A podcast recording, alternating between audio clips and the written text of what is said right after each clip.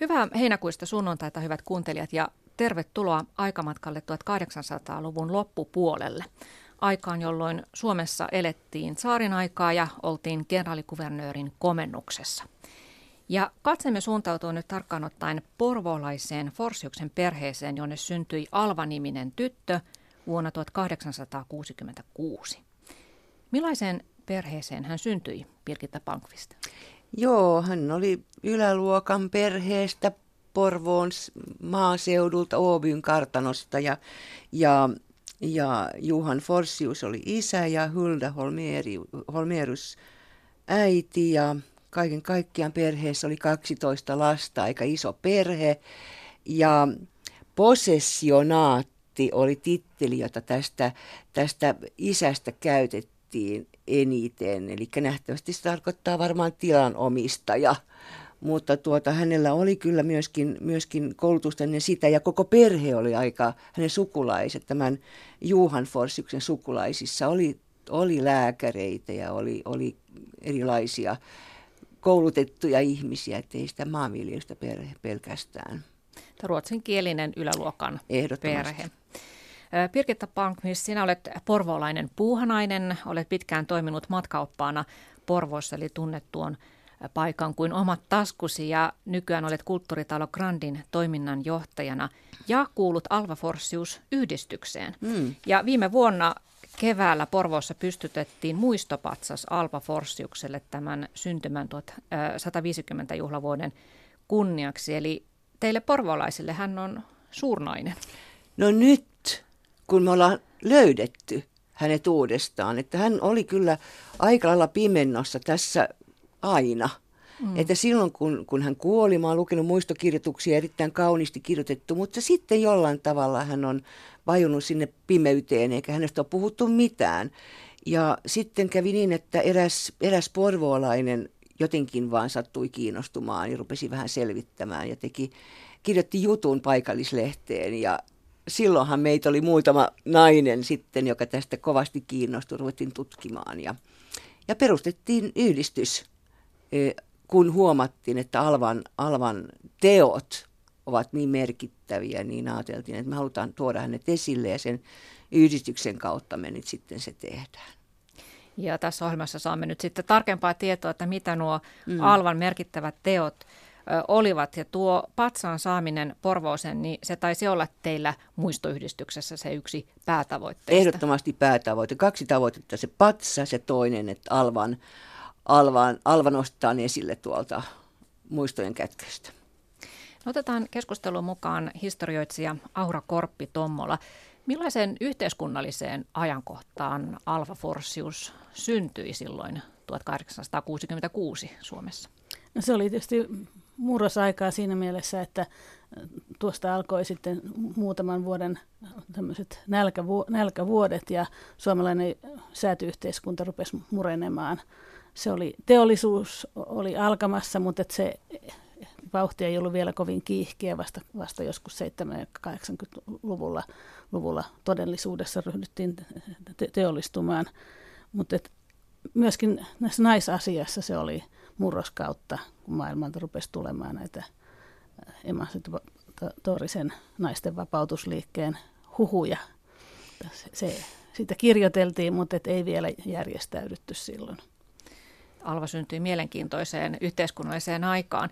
Hän oli siis tosiaan syntyään yläluokkainen, mutta hän näki kyllä jo pienestä pitäen mm. ilmeisesti äitinsä ansiosta sitä, millaista elämää siellä alustalaisten mökeissä Näin se kyllä oli, että äiti, äiti oli, hän huolehti aika hyvin näistä alustalaisistaan ja, ja olen kuullut tarinoita, kuinka hän on käynyt myöskin näitä alustalaisten mökeissä ja, ja Alva ehkä siinä sitten roikkunut perässä ja myöskin tullut näkemään asioita. Ja, ja, ja jos meillä nyt on oikea tieto, vähän on, on hataraa vielä kaikki tiedot hänestä, mutta, mutta näin me ollaan ymmärretty, että, että siellä jo ollaan tehty aika lailla sosiaalista työtä siellä tilalla.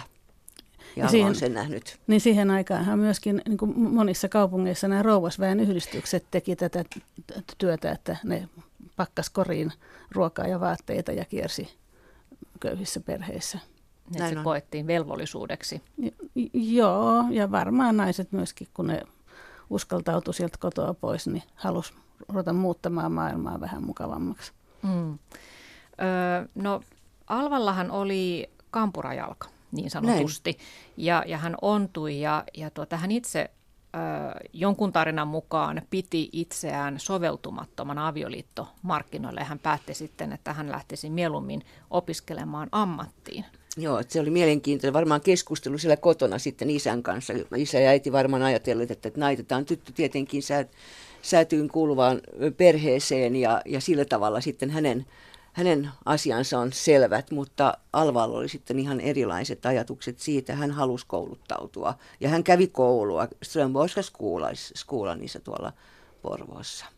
Ja no, tuota, isähän tahtoi hänestä sitten käsityöopettaja, että isän mielestä tällainen opettajan työ on naiselle luonnollinen ammatti, että siinä voi toteuttaa äidinvaistojaan.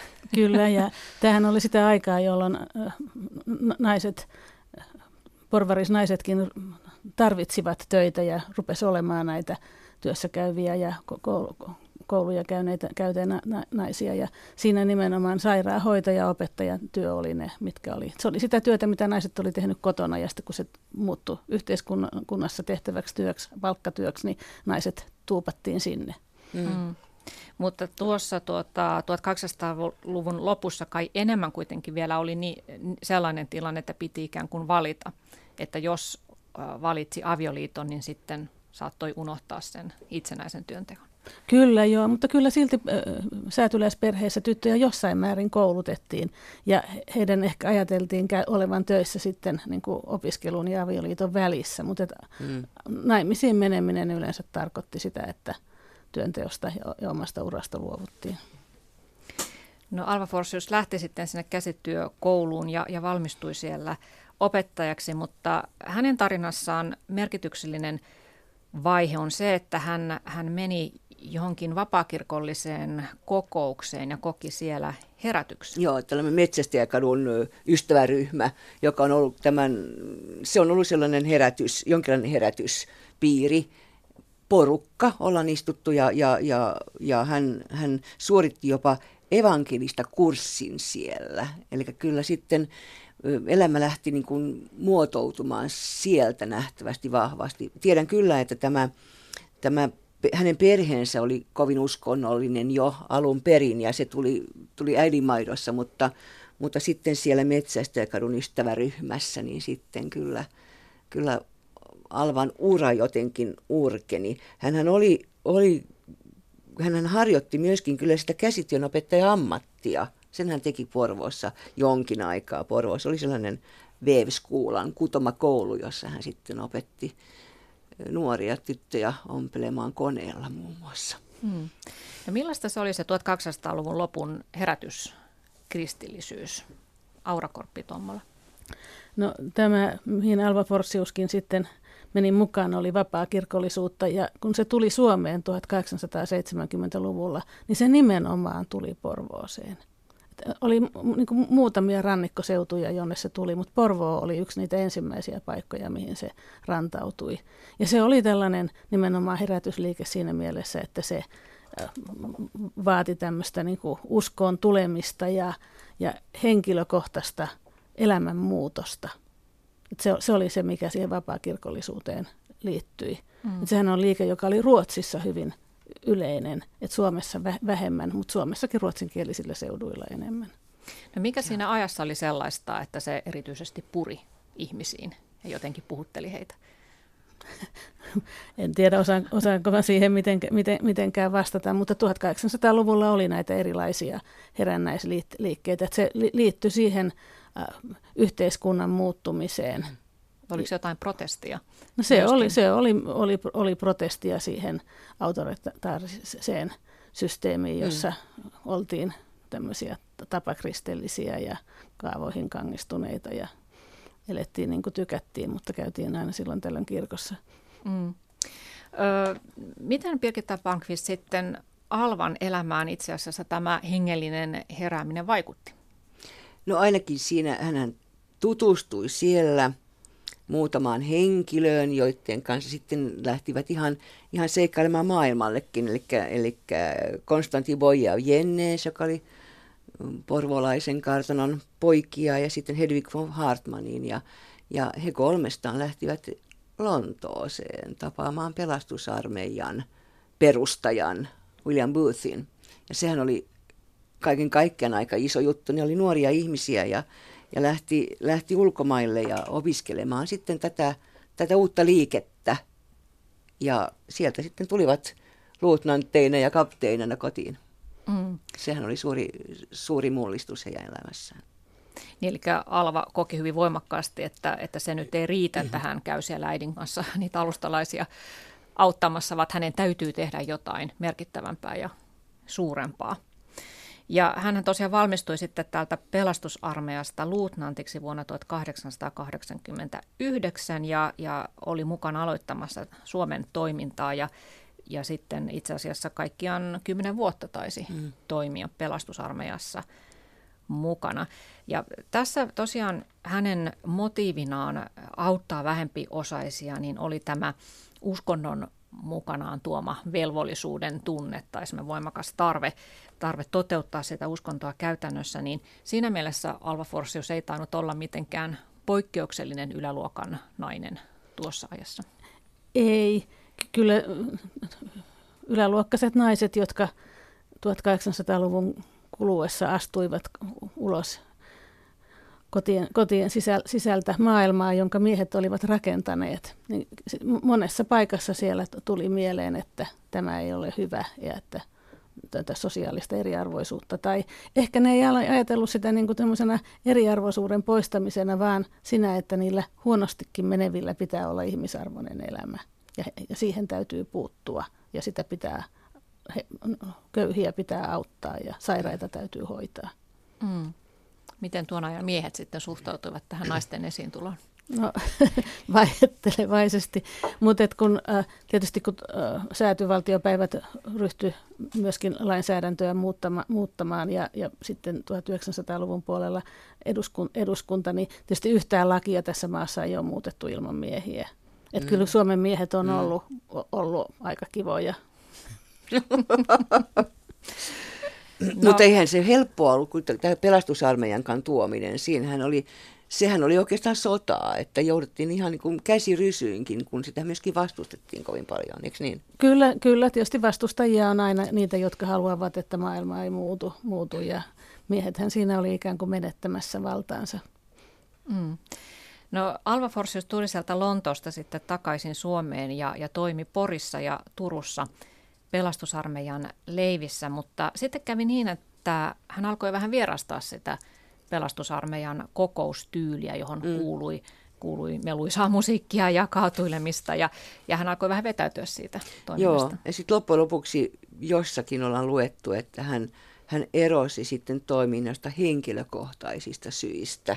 En tiedä, mitkä ne syyt sitten on. Oliko se vaan se, että nyt ei tunnu enää hyvältä vai oliko siinä jotakin muuta takana? Mm. Ja sen jälkeen hän alkoi sitten keskittyä opettajan työhönsä Porvon naiskäsityökoulussa ja, ja oli siis palkkatöissä, että se ei vielä ollut ihan tavanomaista tuossa, tuossa ajassa. Ja, mutta se alkoi olla yhä tavanomaisempaa. Vaikka tietysti 1800-luvun lopulla niin ansiotyössä olevien naisten niin kuin valtaosa oli erinäköisiä palvelijattaria. Mm. No pidemmän päälle Alva Forsius ei löytänyt tästä käsityöopettajan äh, hommasta äh, tarpeeksi merkityksellisyyttä ja, ja äh, tämmöistä sisäistä varmuutta siitä, että se on nyt hänen tehtävänsä. Niin miten hän sitten alkoi pikkuhiljaa havahtua siihen, että synnyttävät naiset tarvitsevat huomiota ja tukea ja hän, alkoi, hän oli huolissaan siitä, että miten moni nainen tuohon aikaan kuoli synnytyksessä. Joo, näin, näin oli. Ja ö, nähtävästi siinä kuitenkin myöskin sen pelastusarmeijan aikana, niin, niin kontaktina oli jo nimenomaan näiden köyhien kanssa ja sitä käytiin jopa kodeissa ja näin. Musta tuntuu, että se sieltä kanssa tuli tämä, tämä huoli. Ö, ja, ja sitten hän, hän lähti ihan toiselle uralle.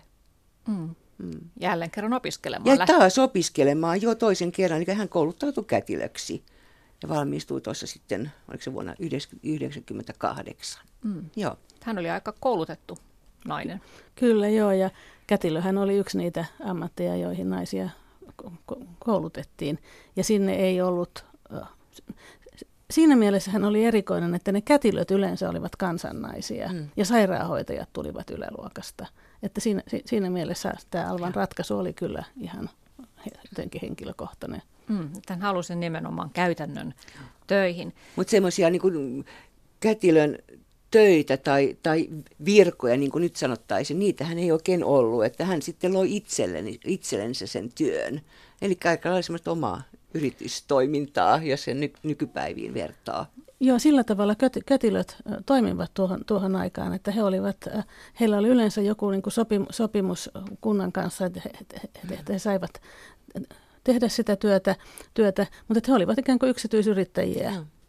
Mm. Niin, Alva Forsykki laittoi lehteen ilmoituksen, että hän ottaa synnyttäjiä kotonaan vastaan ja hankki puhelimenkin sitten. Ja, että aika semmoinen tarmokas ja, ja itsellinen todellakin modernisti ajateltuna niin yksityisyrittäjä. Joo, näin on. Öö, hän lähti siis kätilökurssille silloin 1800-luvun lopussa, niin millaistahan se kätilön työ siihen aikaan mahtoi olla käytännössä, jos ajattelee näin nyky, nykynaisen silmin? No se oli tietysti, siinä pidettiin huolta hygieniasta ja, ja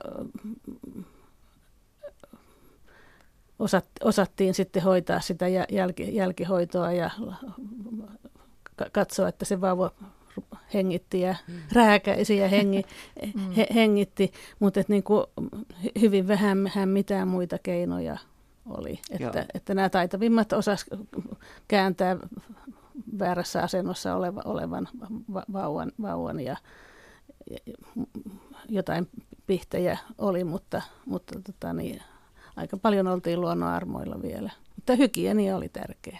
Mm. Mutta aika hauska, hän suoritti semmoisen koneellisen lapsenpäästöopin vielä. Ja se koneellinen lapsenpäästöoppi, se oli hauska. Se, se tarkoittaa oikeastaan imukopin, imukupin käyttöä.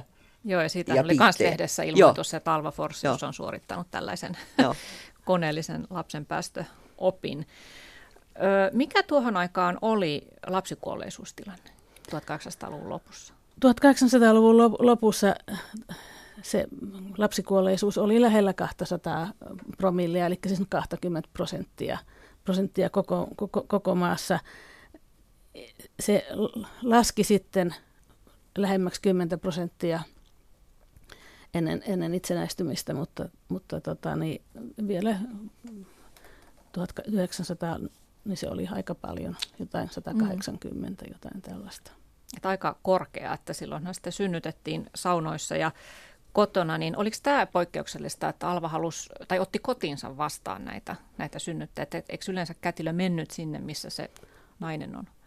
Oli, mutta en, en mä tiedä, kävikö se ilmi, että ne lap, äidit synnytti siellä, että ne, jos ne kävi siellä Joo. Niin, että se oli tavallaan tämmöistä niin kuin neuvola-toimintaa niin. Kyllä, kyllä hän niin kuin ilmoitti, että, että pitää ilmoittautua etukäteen, että olen tulossa synnyttämään. Vähän tällaista, että nähtävästi hän myöskin otti kotiin, niin kuin nämä nykyiset, onko se doulat vai mitkä ne on. niin. Mutta tota, hän myöskin kävi kyllä perheissä. Sekin tieto on, että oli mm. sekä että. Mm. Ja tuolla Lontoon pelastusarmeijan hommissa ja sitten tässä kätilön työssään Suomessa, niin Alva Forsius näki myös väkivallan uhreja ja miesten mm. jättämiä naisia, mikä oli varmaan sitten alkusysäys sille, että hän myöhemmin halusi perustaa ensikodin niille synnyttäneille naisille, joilla ei ollut avioliiton suojaa.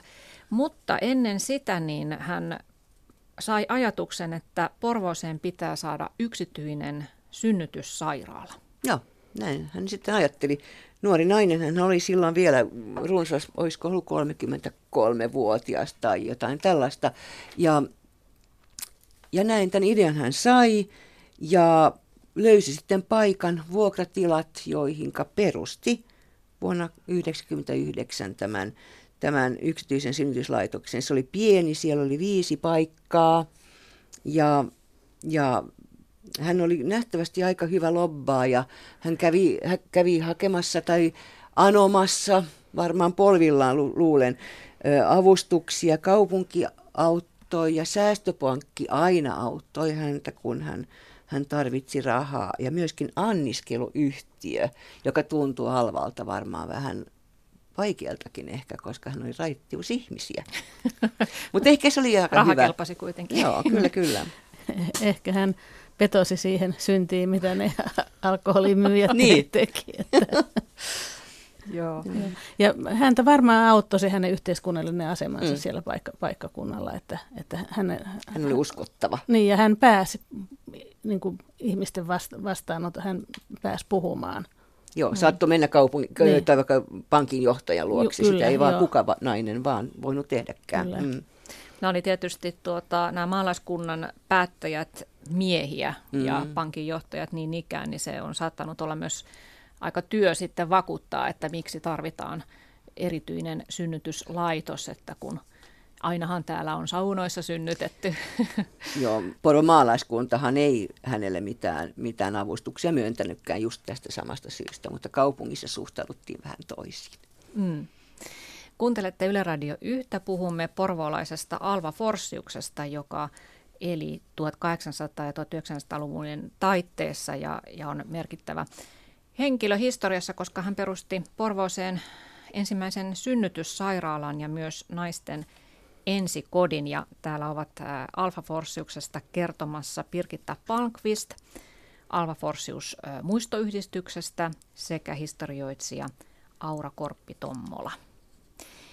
Kesäkuussa 1899 siis lääkintöhallitus tarkistaa tämän Alva Forsiuksen perustaman laitoksen ja hyväksyy sen mm. synnytyslaitokseksi. Ja, ja Alvasta tulee laitoksen johtajatar ja, ja kerrotaan, että maksu on kaksi markkaa vuorokaudelta. Hoitoon kuuluu täysi ylläpito, eli ruoka ja vaatetus äidille ja lapselle. Ja, ja kaksi, kaksi kertaa kahvia. Joo, kyllä. Kaksi kertaa päivässä kahvia. Hygienian tiedetään olleen Alvalle erityisen tärkeää. Kun hän kävi sitä kätilökurssia, niin se oli sitä aikaa, jolloin tiedemiehet olivat vasta juuri saaneet selville, että on olemassa tällaisia bakteereja ja että käsiä, käsiä pitäisi pestä säännöllisesti, niin mitä tiedetään siitä, että miten Alfa Forsius halusi tämän hygienian huomioitavan siellä No kaikessa, mitä me ollaan luettu Alvasta, niin kaikissa, kaikissa paikoissa hän mainitsee hygienian ja se on, kuinka tärkeää se on. Ja, ja mä luulen, että se on ihan hänen jonkinlainen johtotähtensä tuossa työssä. Siis mitään antibioottejahan ei ole ei. ollut, että se hygienia oli se ennaltaehkäisy, oli se tärkein tavallaan ase sairastumista vastaan. Mutta tähän väliin mä haluan sanoa sen, että silloin kun maalla synnytettiin saunoissa, niin se saunahan on puhdas paikka. Että se ei ollut mm. niin mikään sattuma, että, että siellä synnytettiin. Mm ihmisillä oli joku semmoinen intuitiivinen taju, että se on paras paikka sitten, jos, jos kotona synnytetään. Öö, niin, eli Alvan sairaalassa ei lasten tai vauvojen napanuoria enää leikattu ruosteisilla keritsimillä. Tämä oli mm. ainakin yksi tieto, ja vauvat otetaan vastaan puhtaisiin käsiin ja silitettyihin vaippoihin. Ja lääkäritkin osasivat jo sitten pestä käsiä välillä. Ö, mutta tämä ei vielä riittänyt Alvalle, vaan ajan myötä hän halusi sitten suuremmat tilat synnytyslaitokselle, koska tämä hänen perustamansa laitos oli tosiaan hyvin pieni, että siinä oli vain viisi, viisi huonetta, niin hän lähti sitten puuhaamaan uutta. Sitten niin lähti ja sitten taas kaupungin puheelle ensin ja, ja, ja alue oli sellainen alue, jos, jota just oltiin kaavoitettu ja se oli hiukan syrjäinen siihen aikaan ja kaupunki sitten lahjoitti hänelle tontin. Se pysyi tyhjänä vähän aikaa, mutta sitten taas tätä, tätä rahankeruuprojektia jatkettiin ja sai aikaiseksi sitten ihan uudisrakennuksen. Siis niiden kaupungin isien täytyi nähdä, että tarvetta oli. Mm. Eihän ne ihan turhan aikaisesti ruvennut tontteja lahjoittelemaan. Mm. Että kyllä siinä tämmöinen varmaan yhteinen mm. näkemys myöskin oli olemassa. Niin ehkä tämä Alvan tämä ensimmäinen pikkusairaala oli osoittanut tarpeellisuutensa, niin se sitten ymmärrettiin paremmin se isompi ö, tarve. Joo, ja muun muassa metsänomistajalta sitten alkoi tulla, tulla tuota hirsiä ö, rakennusta varten. Ja en tiedä pitääkö paikkansa, mutta kuulemma tällaista tarinaa siellä Porvossa pitkään kerrottiin, että Alva oli saanut isät lahjoittamaan tyttövauvan syntyessä taloa varten yhden hirren ja poikalapsen syntyessä kaksi mm. hirttä. Ja sitten puhuttiin, että Alva on hyvissä väleissä taivaan väen kanssa, joten porvolaisiin koteihin syntyi siksi sitten näinä vuosina erikoisen paljon poikalapsia. Tällainen tarina meillä on. Ei ole oikein löydetty tähän mitään, mitään todisteita, mutta tarina on hyvä ja sitä kerrotaan mielellä. No arkkitehdiksi Alva Forsius tälle uudelle isommalle synnytyssairaalalle saa ää, naisarkkitehtin, joka itse asiassa oli tuolloin Suomen ja koko Euroopan ensimmäinen naisarkkitehti. Hmm, Signe Huonborg. Aika mahtava. Hänkin oli nuori. Signe tämän te- tehdessään, että, että oliko sitten Signe ja Alva tuttavia jollain tavalla vai mistä, mistä sitten Alva tämän nuoren arkkitehdi Neitosen löysi, joka ihan erikoisluvalla oli jopa valmistunut arkkitehdiksi. Niin jos e, e, naiset ylipäänsä opiskelivat näissä korkeimmissa oppilaitoksissa eri, eri vapaudella, niin kuin sanottiin, dispense. Mm. Ja, ja, ja Signe Hornborn herätti sitten kyllä huomiota koko maailmassa sillä, että oli naispuolinen arkkitehti. Mutta nämä ensimmäiset naisarkkitehdit, niin nehän teki paljon julkisia. Ne teki sairaaloita ja kouluja, julkisia rakennuksia sen takia, että heitä ei oikein palkattu te- mm. yksityissektorille. Mutta siitä on se seuraus, että heidän työnsä elävät, niin, kun ne on, on julkisia hyvi, hienoja rakennuksia. Niin. Että he ovat saaneet tehdä sitten itse asiassa näyttävämpiä rakennuksia. Ö, millaisen rakennuksen tämä Signe Hornborg sitten piirsi sinne Porvooseen? Sitten oli huoneita vähän enemmän ja niitä oli 12 ja se oli semmoinen komea rakennus Kalliolla, että se näkyy hyvin ympäri maaseutua, tai se oli vähän maaseutua melkein ja vähän peltoja siinä ympäri silloin vielä ja oli ulkorakennuksia ja saunarakennuksia, liitereitä ja muita. Että aika komea pytinki siihen aikaan kyllä. Ja se on siis edelleen siellä Se on edelleen ja nyt, nyt siis on te puu, voitte jokainen mennä sinne, sinne yöpymään. Se on retkeilymajana toimii ja vieläkin oikein hienossa kunnossa ja alkuperäisessä kuosissa. Mm, se on siis puinen. Puinen hirsirakennus nimenomaan. Joo, oikein joo. punamullattu valkoiset nurkat. Ja siihen aikaan ehkä oli vielä erikoista se, että talossa oli juokseva vesi mm-hmm. ja sähkövaloistus. Mm-hmm ja tosiaan 10 huonetta ja 12 synnyttäjälle tilaa. Ja, ja kerrotaan, että tämä arkkitehti Signe oli huolehtinut siitä, että kaikkia toimintoja varten on siellä sitten asialliset, kauniit ja viihtyisät tilat ja oli piirretty myös talon ympärille puutarha, josta saadaan sitten omavaraistaloutta noudattaen niin omenoita ja perunoita ja juureksi. Näin ollen taloudellisesti oli nähtävästi aika tiukkaa koko ajan siellä, että tällainen, tällainenkin lisä oli varmaan aika tärkeä. Mm. Mm. Ja, ja sisustusta suunnitellessa niin Alva ajatteli synnyttäneiden äitien selkää ja te, teetätti porvoolaisella puusepällä tietynlaiset vauvan sängyt, jotka olivat oikealla korkeudella, jotka voitiin sijoittaa Joo, siihen. Mä en tiedä ihan varmaan, tuliko siihen sairaalaan vielä vai tuliko vasta sinne ensikotiin, mutta ne oli just aika kor- korkeita, että äidin ei tarvinnut kumartaa ja oikein kauniita. Meillä Joo. on hienoja kuvia niistä. Joo. Ja tämän uuden synnytyssairaala Vikkiäisjuhlaa vietettiin 1902 vapun päivänä. Ja kyseessä oli siis yksityisvaroin ylläpidetty synnytyssairaala, niin ä, Aura Korppitommola, niin mikä tuolloin 1200- ja 1900-luvujen lukujen taitteessa oli tämä yksityisen ja julkisen sosiaalityön suhde? Julkinen puoli hoiti, hoiti oikeastaan niin kuin hyvin sairaita – ja kaikki ennaltaehkäisevä ja oli yksityistä. Ja erityisesti näitä naisten sairaaloita, synnytyssairaaloita ruvettiin rakentamaan yksityisin, var, yksityisin varoin. Että, et sittenhän se tilanne muuttui, kun Helsingin naisten klinikka 30-luvulla avattiin. avattiin. Helsingissä oli tämä Eiran sairaala, joka, jossa Helsingin herskaapin rouvat synnytti. Mutta yleisissä sairaaloissa niin, niin niissä oli niitä bakteerin paholaisia. Ne, että siellä, siellä sairastuttiin ja kuolti, kuoltiin ja, ja na, naiset eivät luottaneet niihin. Mm, niillä oli huono maine siis aluksi. Niin. Että oikeastaan vasta toisen maailmansodan jälkeen tämä on yleistynyt tämmöinen sairaalassa synnyttäminen. Mm. Asiat ovat kääntyneet tavallaan nurin kuri nyt, jos nyky, nykyasenteita ajatellaan, että se on se sairaala sitten se mitä pidetään turvallisimpana.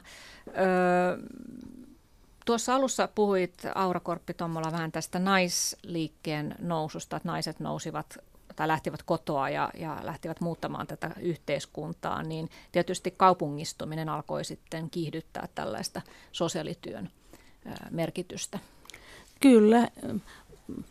Maallahan tavallaan se kurjuus ei näykään niin paljon ja ihmisiä ho- hoidettiin perheissä ja loisina maata- maataloissa ja niin edelleen, mutta kaupungissa oltiin yksin. Ja jos rupesi menemään huonosti, niin jouduttiin kadulle. Et sillä tavalla tämmöinen niin kurjuuden konsentroituminen, keskittyminen kaupun, kaupunkeihin aiheutti sitten myöskin vasta liikkeen, että ruvettiin auttamaan. Mm. No, merkittävää tässä Alva Forsiuksen työssä oli sekin, että hän, hän kirjoitti myös oppaita naisille raskaudesta ja lapsen hoidosta ja hygieniasta ja VSOY sitten painoi näitä oppaita, niin ilmeisesti tuon ajan äitien tiedot eivät näistä asioista sitten olleet kovin hyvät, koska nämä oppaat menivät kuin kuumille kiville. No eihän niitä, niitä, niitä, niitä ollut. Et sinänsä naisyhdistykset tekivät kaiken näköisiä julkaisuja, julkaisuja mutta et erityisesti tämä tämmöinen synnytys- ja lastenhoito-oppaat, niin ne tuli oikeastaan sitten vasta yleisemmin 1900-luvulla. Mm. Joo, tämä on vähän semmoinen neuvolan alkuvaiheita sitten, että just raskauden viimeiset päivät, lyhyitä neuvoja tuleville äidille on, on, on Joo, tämä suomi, suomenkielinen. suomeksi. Et mä oon vähän nähnyt sen sillä tavalla, että se on neuvolan toiminnan tällaisia ensiaskeleita. Joo, ja kun tämä suomennettiin tämä opas, niin sitä luki sitten kätilöt koko maassa, että mm. Alva pääsi tätä kautta opastamaan myös suomenkielisiä äitejä koko maassa. Ja hän piti myös kursseja lastenhoidosta Porvossa ja edistyksellistä, edistyksellistä mielestäni on se, että hän kehotti näillä kursseillaan äitejä pitämään paitsi vauvoistaan myös itsestään hyvää huolta. Mm. Aika kaunis ajatus. Kyllä, joo. Mm. Mutta siihen hän ei ilmeisesti pystynyt puuttumaan, että, että tuota noin, niin lapsia saatettiin tehdä isot joukot köyhiin perheisiin ja sitten moni tyttö joutui jo alle 10 vuoden iässä lähtemään piiaksi ja, ja pojat rengeiksi, että olisivat sitten yksi, yksi suu vähemmän ruokittavina perheessä. Keinoja hänelle ei oikein tähän ehkäisyyn tainnut olla. Niin joo, siitä ei oikeastaan, se oli tabu, ei siitä voinut e- edes puhua. Että lapsia tuli niin. kuin Jumalan lahjoja silloin, kun niitä tuli.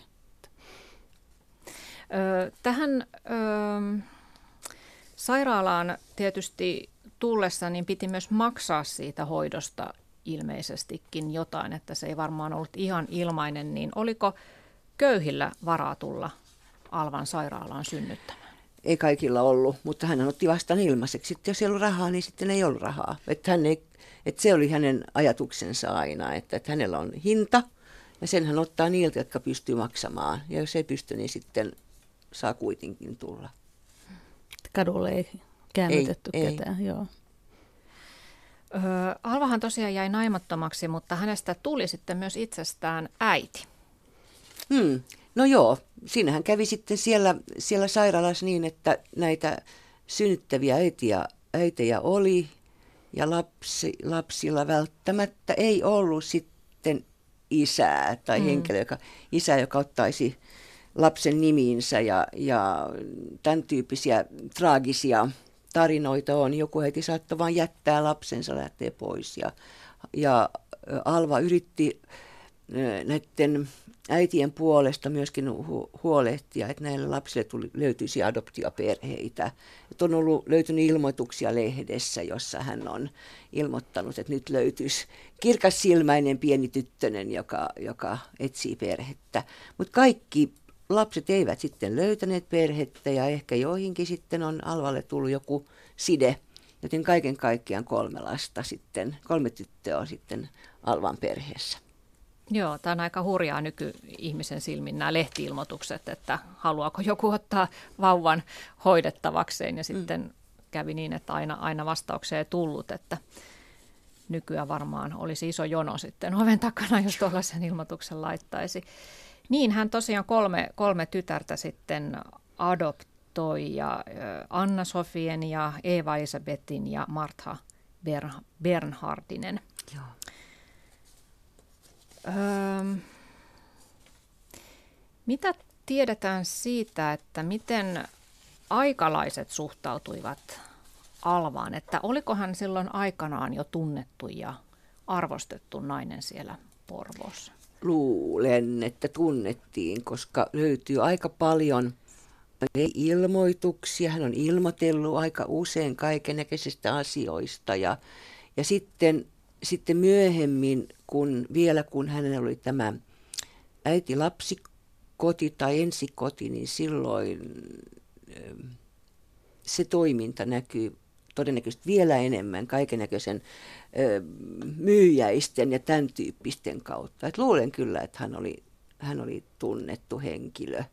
Mutta en osaa sanoa ihan, että minkälaista suhtautumista on ollut. Mutta kyllähän se kertoo jotakin jo, että, että, että hän on saanut avustuksia niihin hankkeisiinsa, että ei ainakaan huonomaineinen ollut.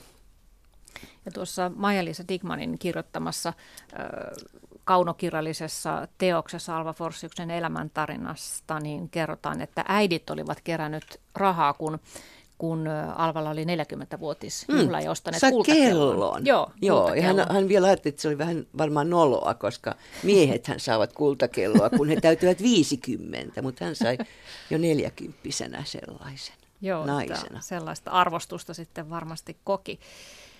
Öö, no Jonamäen synnytyssairaala toimi hyvin ja, ja kerrotaan, että sairaalan kymmenvuotisjuhlissa niin Alva Forsius laski, että talossa oli siihen mennessä syntynyt jo tuhat vauvaa.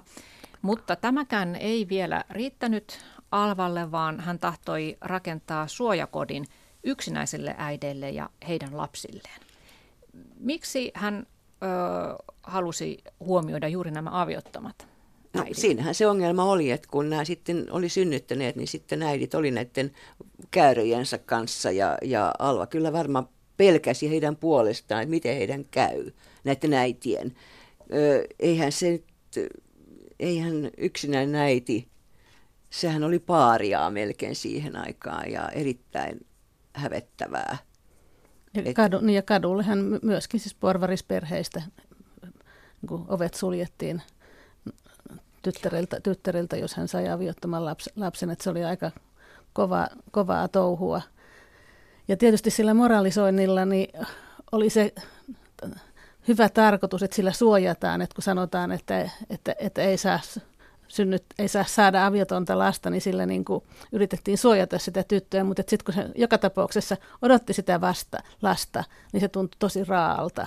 Ja näin tehtiin hyvin pitkään 1900-luvulla. Että oike, oikeastaan niin kuin se joskus 60-70-luvulla vasta muuttui tämä Joo. tilanne niin, että perheet rupesivat hoitamaan myöskin niitä lapsia, lapsia, jotka tyttäret synnytti.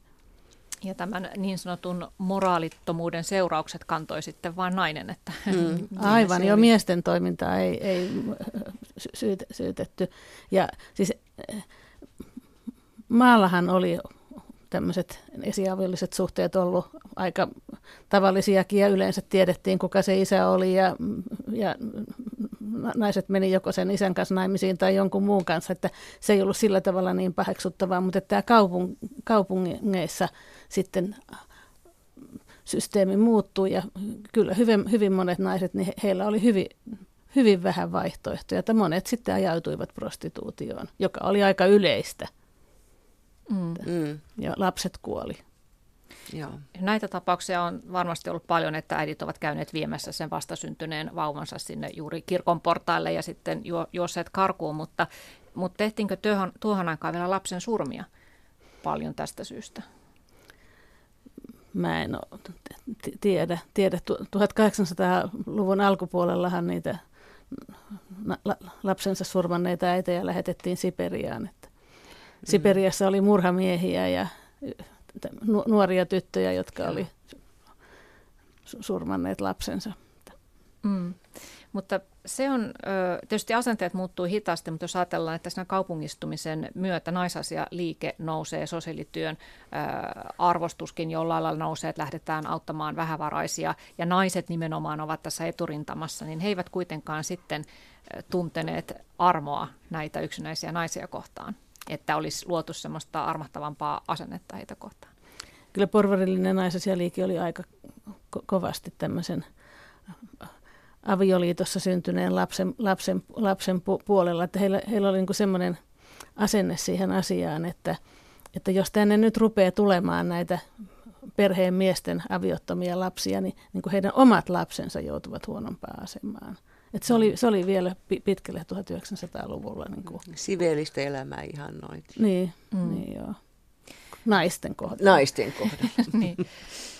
Alva Forsiuksen ajatus oli siis, että, että äidit saisivat tulla tähän hänen perustamansa turvakotiin ensin turvahan odotusaikansa viimeisiksi viikoiksi, voisivat synnyttää lapset siellä Joonaamäen synnytyslaitoksessa ja sitten asua siellä mm. suojakodissa ja. vauvan kanssa, kunnes elämä taas järjestyy. Eli tässä mielessä, kun nyt Yle Radio yhdessä vietetään tätä toivon teemakuuta, niin Alfa Forsius oli aikamoinen toivon tuoja näille yksinäisille piikotytöille. No ehdottomasti, että kyllä tämä Sulhem oli ihan merkittävä asia.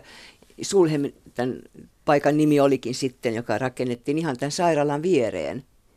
Ja tiedän, että, että Sulhemiin on tullut, tullut nuoria äitejä laajaltakin alueelta, että ei vaan Porvoon seudulta. Että kyllä sitä myöskin on, on, on maine nähty kirni sitten ihan, ihan laajalle. Että tärkeä tehtävä.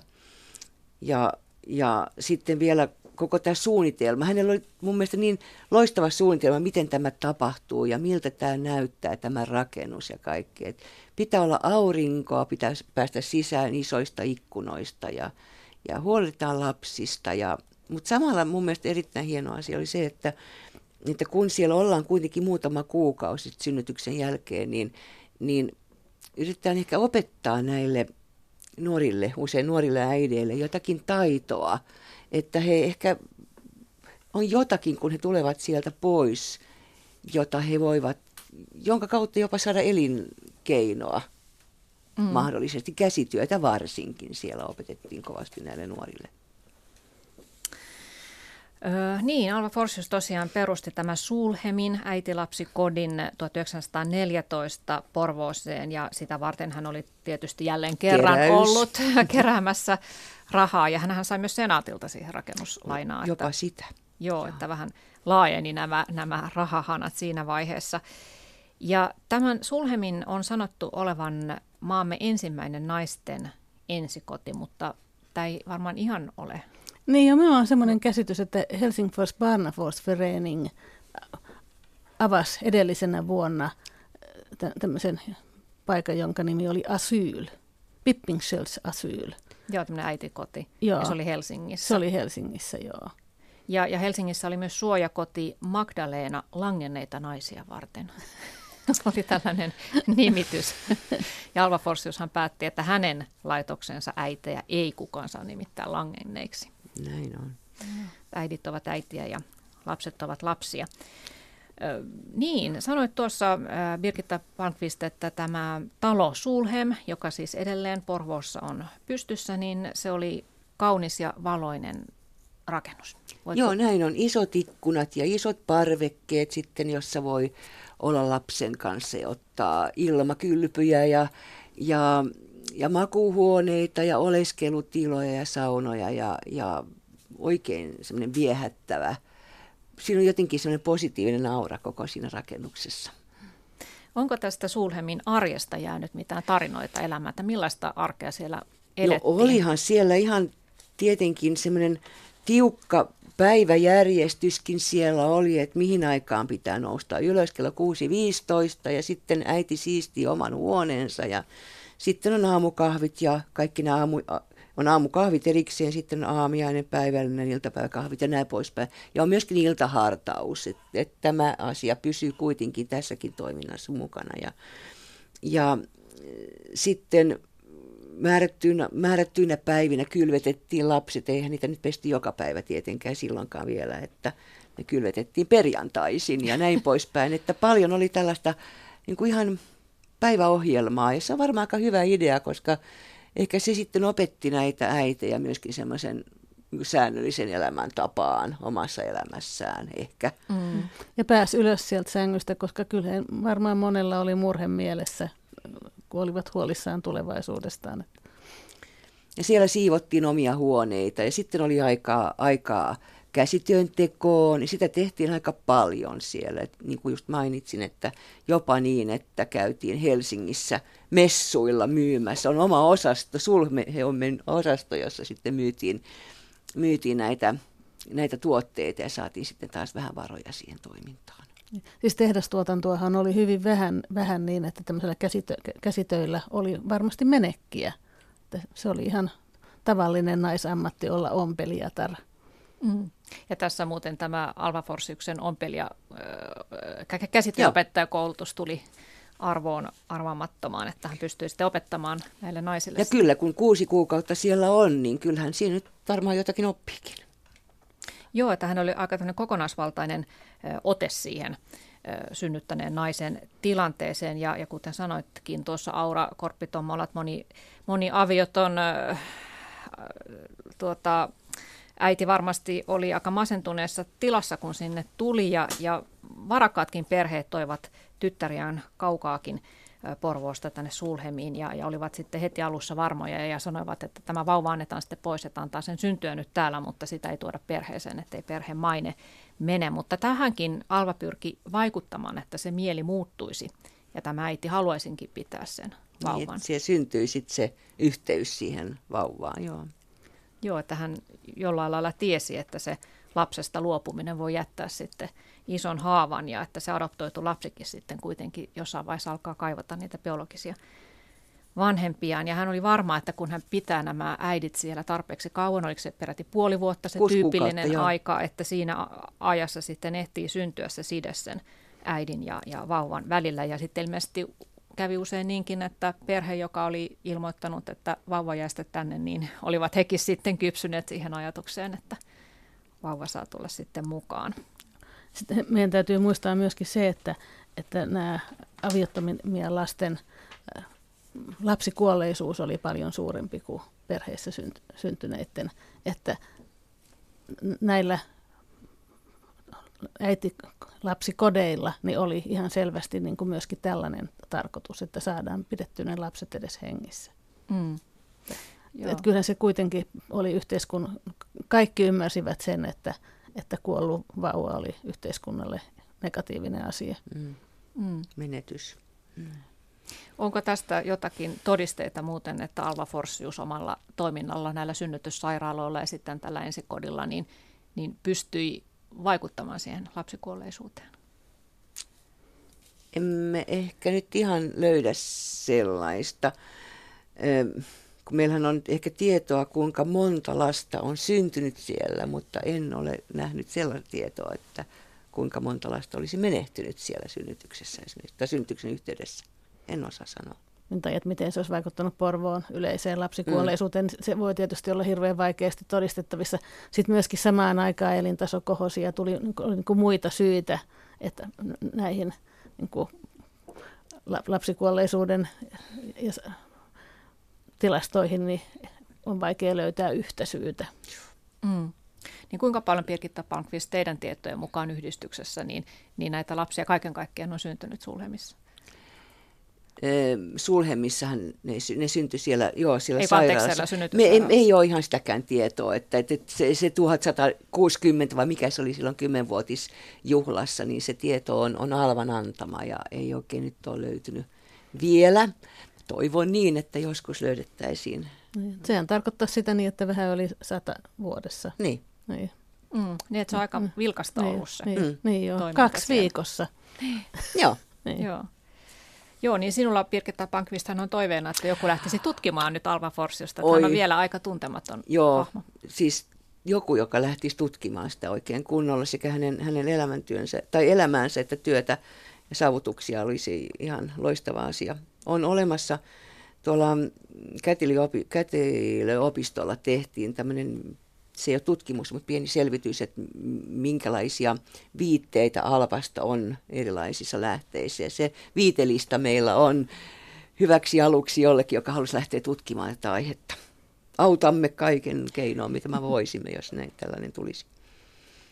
No Yksi tämmöinen merkittävä asia tässä Sulhemin toiminnassa oli se, että tosiaan nämä äidit ja vauvat olivat siellä noin kuusi kuukautta, mutta sen jälkeen mm. oltiin vielä yhteydessä näihin äiteihin kirjeitse ja, ja, ja tota, annettiin neuvoja ja opastusta ja pidettiin yhteyttä ja se oli aika tiivistä, että oliko se peräti kolme, kolme vuotta.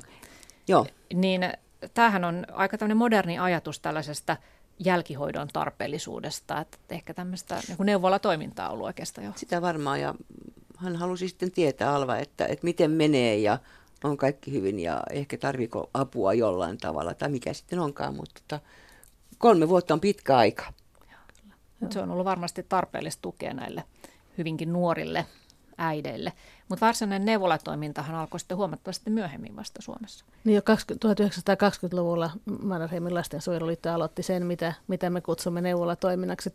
Sitä ennen oli näitä maitopisarayhdistyksiä, joissa niin kuin, ehkä myyt, myytiin semmoista vauvoille sopivaa maitoa ja jota, jotain, jotain muuta annetti, annettiin ohjeita, ohjeita mutta ei se ollut samanlaista kuin sitten tämä Arvo Ylpön neuvolatoiminta, jonka hän toi Saksasta.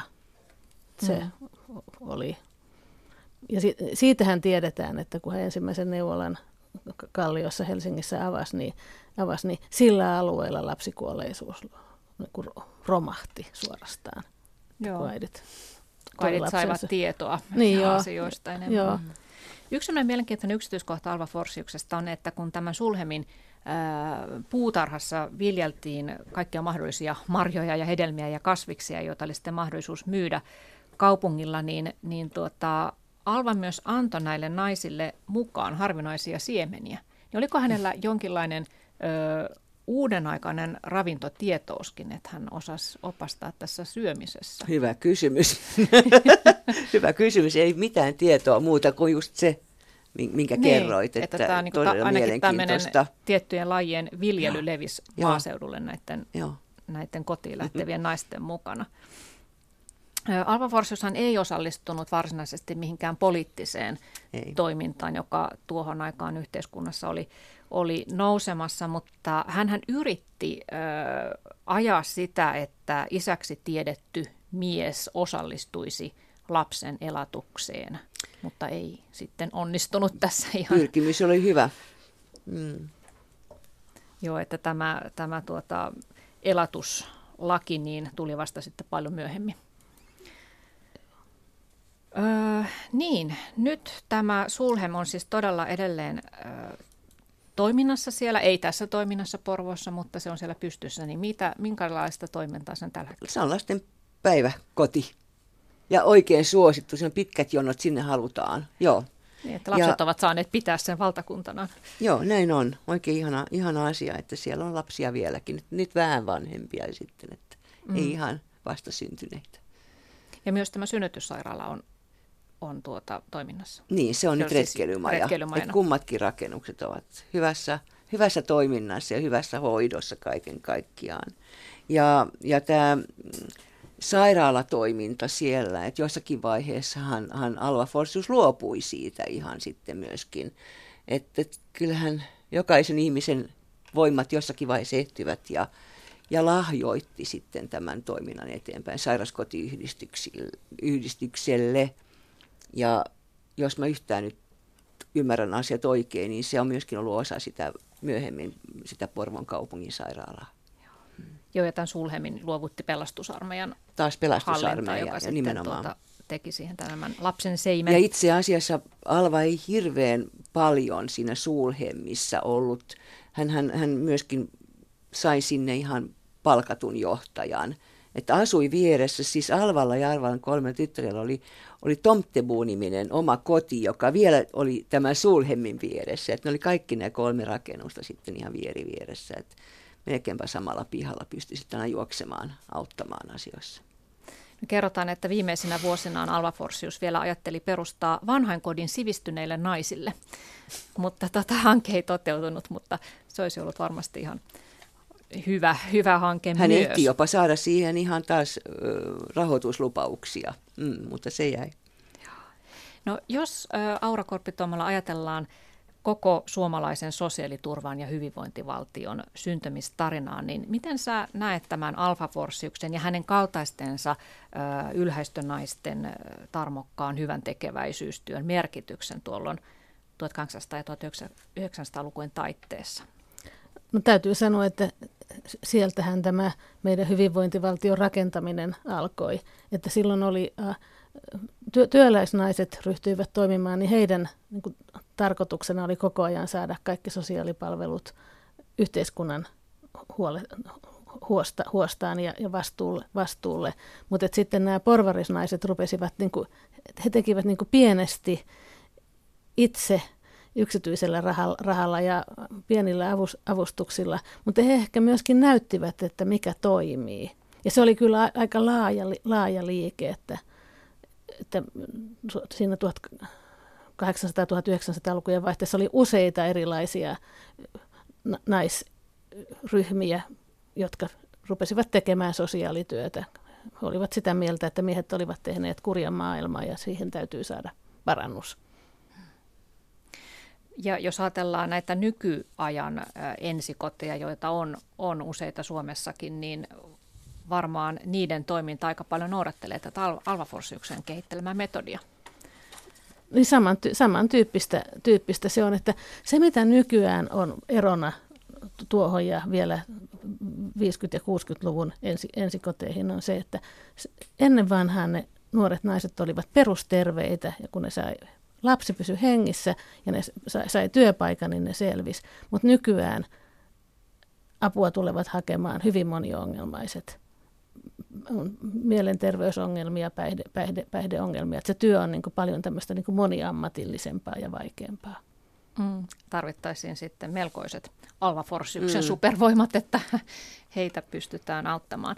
Pirkitta Pankvist, kerro, minkälainen se on muuten se patsas, joka sinne Alvan kunniaksi no. on pystytetty Porvoossa? No se on, siis se ei ole mikään näköispatsas, mutta se on kuitenkin naishahmo, jolla on, on sylissään ö, vauva. Ja, ja tuota, saatiin onneksi aikaiseksi Marko Vaher Värileven kiviveistämöstä on sen tehnyt ja, ja siinä se seisoo nyt sitten tämän sekä sen synnytyssairaalan ja Sulhemmin välisellä pienellä puistoalueella ja kaupunki nyt tänä vuonna sitä puistoaluetta siellä vähän vielä parantelee. Kannattaa käydä katsomassa. Ehdottomasti. Ja se on myös nykyaikaa, että naisillekin tehdään patsaita. Se on niin hieno. Kiitoksia Birgitta Pankvist ja Aura Korpitomola. Kiitos.